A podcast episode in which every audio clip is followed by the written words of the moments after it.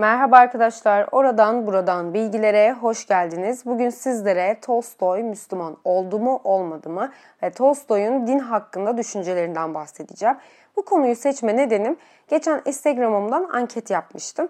Dostoyevski mi Tolstoy mu diye. Sonra bu konuyu bir arkadaşımla konuştuk. Konu konuyu açtı. Dedi ki Tolstoy Müslümandı deyince çok şaşırdım ne alakaysa. Aslında alakası şu. Ruslar bayağı dinine yani Hristiyanlığa bağlı olduğunu biliyorum. Neyse araştırdım falan din felsefesiyle ilgili bir kitap yazdığını gördüm ve tabii ki hemen aldım, okudum ve çok etkilendim. Bunu sizlerle de paylaşmak istedim. Şimdi Tolstoy Hristiyanlığın Ortodoks mezhebinde büyümüş biri. Ama 18 yaşına gelince öğrendiği dine inancı kalmamış. Fakat bir Allah inancı varmış. Böyle yaşantısı sürüp gidiyormuş. Bir gün zihnine sorular yönelmiş. Neden yaşıyoruz? Amacımız ne? Sonra ne olacak? Vesaire gibi sorular. Ve o anı şöyle anlatıyor. Sanki yaşam böyle anlarda duruyor. Zaman akmıyordu. Nasıl yaşamam, ne yapmam gerektiğini bilmiyor gibi oluyordum. Dengemi yitirdim ve melankoliye düştüm demiş. Tabi bu durumu kısa sürede atlatmış. Eskisi gibi hayatına devam etmiş ama bazen bazı anlarda bu sorular, kuşkular öncekine oranla daha yoğun hissettirmeye başlamış. Kendi kendine daha zor sorular sormaya başlamış ve zamanla işin içinden çıkamaz olmuş. Sonra ölüm düşüncesi aklından çıkmamaya başlamış. O dönemi de şöyle anlatıyor. Yaşantım sanki durmuştu. Sadece nefes alıyor, yiyor, içiyor ve uyuyordum. Bunları yapmam yaşadığım anlamına gelmiyordu. Çünkü ruhumu ve aklımı tatmin edecek hiçbir arzum yoktu demiş. Açıkçası ölümü, ölmeyi düşündükçe ben de çok kaygılanıyorum. Özellikle geceleri. Ya ölürsem ya yarın uyanamazsam diyerek panik atak geçirdiğim geceler yok diyemem. Tolstoy ilk önce kendi sorduğu bu soruların cevaplarını bulmaya çalışmış. Ne için yaşıyorum, ben neyim, benim görevim ne? Bizim yalnızca çok küçük bir zaman diliminde bir parçasını bildiğimiz o bütünün ve insanlığın varlığının anlamı nedir? Diye sormuş kendi kendine. Çok güzel sorular ve çok önemli sorular. Çünkü bu soruların çözümü bilimde yok. Bu soruların cevabı ilimde ve felsefede var da yok da diyemem. Felsefecilere, dailere baktığımızda bu varoluş sancısı çoğunda olmuş ve bu sorular hepsinin içine dert olmuş. Mesela Sokrates demiş ki maddi hayat bir derttir ve yalandır. Bu yüzden maddi hayatın yok edilmesi bir mutluluktur ve biz bunu dilemeliyiz. Schopenhauer ise hayat olması gereken bir şeydir ama bir derttir. Hiçliğe geçiş ise hayattaki tek mutluluktur demiş. Tolstoy bu soruların cevaplarını bulamamış ama bu durumdan çıkmak ve bu düşüncelerden kurtulmak için dört tane çıkış yolu bulmuş. İlk çıkış yolu bilgisizlik diye belirtmiş. Doğru, Sokrates demiş ya, cehalet mutluluktur diye o kadar çok katılıyorum ki bazen bilmek hayal kurmaya bile engel gerçekten. Bu arada üzüntü, mutsuzluk demek değil, neşe ve sevinçten uzak diyebiliriz. Üzüntü insanı küçük ve düşük hayat, hayalleri olan değil, hayattan daha büyük düşünen veya hayata dair büyük düşüncelere sahip olan insandır. Çünkü insan bildikçe, öğrendikçe, bilinçlendikçe daha çok derinleşiyor, ciddileşiyor. Bu da insanı bu gibi sorulara yönlendiriyor. Ölünce ne olacağız? Yaşamımın anlamı ne gibi? Bunları düşündükçe içimiz üzüntü ve kederle doluyor. Ama bilgisiz, meraksız insan hayatının bir bela ve saçmalık olduğunu kavrayamaz. İkinci çıkış yolunun ise epikürcü olmak olduğunu belirtmiş.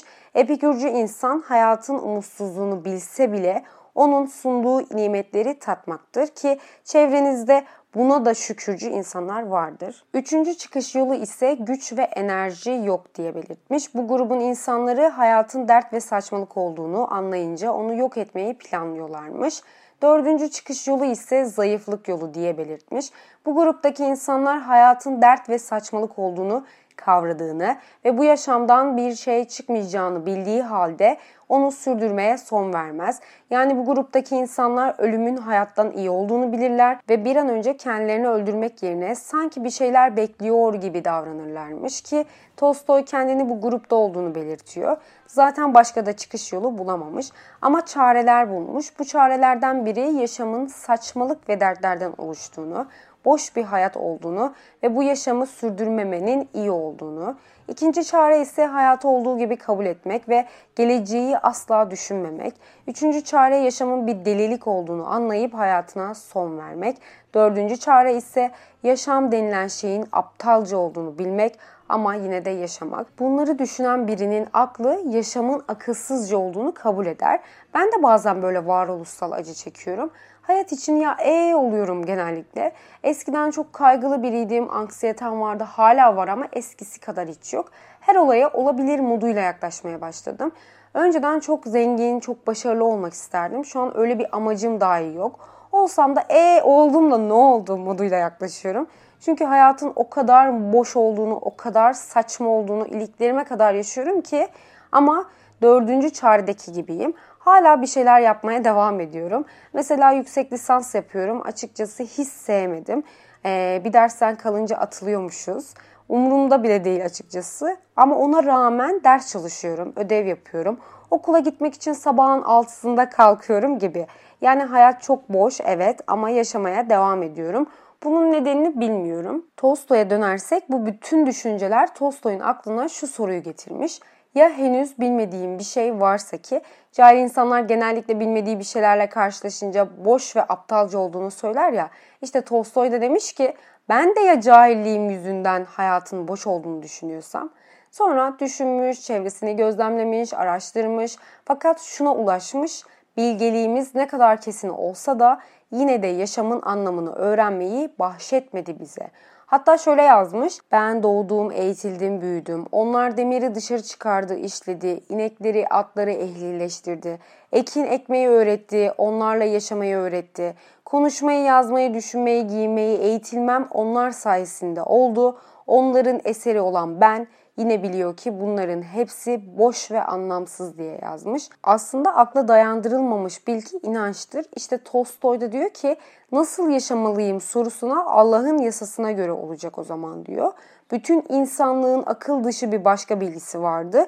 Bu bilgi ise insana yaşamak ve yaşamını sürdürmek imkanı veren yaratıcının kurgusuna olan inançtı diyor. Ki benim düşüncem de şu yönde. İnsanın yaşayabilmesi için inancının olması gerekiyor. Bu arada inancın türü, kime inandığımızın vesaire bir önemi yok. Bir ineği de tanrı olarak görebilirsiniz. Bir taşı da. Bu beni ilgilendirmiyor. Lakin biz tesadüfen olduk. Ölünce de sonsuza dek yok olacağız gibi amaçsız bir şeyin olmadığına inanıyorum ki mantığım belki dese de ki demiyor. Ama ruhum böyle tesadüflerin olmadığına canı gölden inanıyor beni sonsuza dek yok olma ihtimali bile korkutur. Çünkü cidden hiçbir şeyin anlamı olmaz. Duygular, acı, iyilik, kötülük hiçbir şey ifade etmez. Bir de böyle bir düzenin, nizamın tesadüfen oluştuğuna inanmak bana ilginç geliyor. Eğer yer çekimi kuvveti biraz artsaydı, birbirine itici kuvvet uygulamayan dünya güneşe yaklaşırdı. Yıldızlar birbirlerine çarpabilirdi. Tam tersi yer çekimi kuvveti biraz azalsaydı, dünya yörüngesinden çıkardı, yıldızlar kayardı ve her şey uzay boşluğunda süzülmeye başlardı ve bunların tesadüfen olduğuna inanmıyorum. Bu yüzden bir yaratıcı kavramı da aslında ruhun niteliğini, iyi kötülük konusunu, hayatın anlamını açıklıyor. Tolstoy'a dönersek Tolstoy artık bir inancı olsun istiyor ve Hristiyanlığı araştırmaya başlıyor. İlk çevresindeki inançlı insanlarla sohbet ediyor. İşte ilahiyatçılar, yeni Hristiyanlarla, papazlarla, yaşlılara hepsine danışıyor. Ama asla bu inancı kabul edemiyormuş. Nedeni ise şöyle açıklıyor onların inanç diye nitelendirdikleri ve kabullendikleri şeyin bir açıklama değil daha ziyade yaşamın anlamının bir çeşit yok edilişi olduğunu gördüm diyor. Ve ekliyor inanç öğretileri çok ayrıntılı, çok karma karışık. Hristiyanlığın artık ömür el verdiği sürece yaşayıp elin ulaştığı her şeyi almak olduğunu görüyor. Mesela dindarlar refah ve bolluk içinde yaşadıklarını, işleri büyütmeye veya ellerindekini tutmaya çalışıyorlar. Ölümden korkuyorlar. Yani diyor ki aynı bir inançsız gibi yaşadıklarını gördüm. Daha sonralardan Tolstoy yaşamına bir kurşunla mı yoksa bir ilmekle mi son vereyim diye düşündüğü yıllar kalbini bir hüzün kaplıyor ve bu duyguya Allah arayışı diyor. Ve Allah arayışı düşünceyle değil duyguyla ilişkili olduğunun farkına varıyor. Allah'ın varlığını ispatlamak imkansızdı ama buna rağmen her yerde Allah'ı aramaya başladım diyor. Aslında bu Allah arayışı ben şöyle anladım. Bir korku, bir terk edilmişlik, bir yalnızlık gelir ya insana evrenin, dünyanın ortasında böyle teksin ve bir yardım beklentisi ve umut ararsın ya işte o duygu. Ki insanların birbirinden çok farklı olmasına rağmen bu duygunun bir olduğunu düşünüyorum. Mesela Sümerlerin Gılgamış efsanesindeki Gılgamış'ın sema altında yalnızlığından dolayı ağlaması, Buda'nın karemadan kurtuluş ve Nirvana'ya ulaşmak için o çabaları, Satra ve Kamu'nun bu dünyanın aptallık ve anlamsızlığına karşı umutsuz öfkesi ya da sessiz gecelerinin yalnızlığındaki dertli ağlayışlarımız hepsinin duygusu ortak ama anlamlarının farklı olduğunu zannediyoruz. Tolstoy da Allah arayışının sonunda bir karar alıyor ve dua etmeye başlıyor. Allah'ın ona yardım etmesini, ona yol göstermesini istiyor. Ama dua ettikçe anlıyor ki Allah beni duymuyor. Bu sefer de kalbi Allah'ın olamayabileceği şüphesiyle doluyor. Böyle düşündükten sonra ise hep şu sonuca varıyormuş. Ben sebepsiz ve anlamsız olarak dünyaya gelmiş olamam. O benim arayışımı biliyor, çaresizliğimi, savaşımı görüyor. O var diyordum ve o anda yaşam sevinci kapladığını görüyordum içimin. Ama bu duyguyu şurada çok iyi hissetmiş. Diyor ki bahardı, ormanda yalnızdım. Ormanın sesine kulak verdim ve tek bir şey düşünüyordum. O düşünce ise 3 yıldır hiç aklımdan çıkmayan Allah arayışıydı. Kendi kendime dedim ki Allah yok. Mantığım kabul etmiyor. Allah'ın olmadığı bir şey arıyordum. Böyle düşündüğüm an içimdeki, çevremdeki her şey ölüyordu ve kendimi öldürmek istiyordum. Sonra Allah'ı düşündüğüm an yaşamaya başlıyordum. Sanki Allah'ın varlığına inancımı kaybettiğimde yaşamla ilgili bağlarım kopuyordu. Ama Allah'ı hissettiğim, onu aradığım zaman yaşıyordum. O an anladım ki Allah yaşamdır. Allah'ı arayarak yaşadığım takdirde yaşam Allahsız olmaz. İşte o an intihardan kurtuldum diyor ve ekliyor Allah'a inanmaya, ahlaki bir güzelleşmeye ve yaşamın anlamını bahşeden geleneğe dönmüştüm. Yalnız bir şey farklıydı.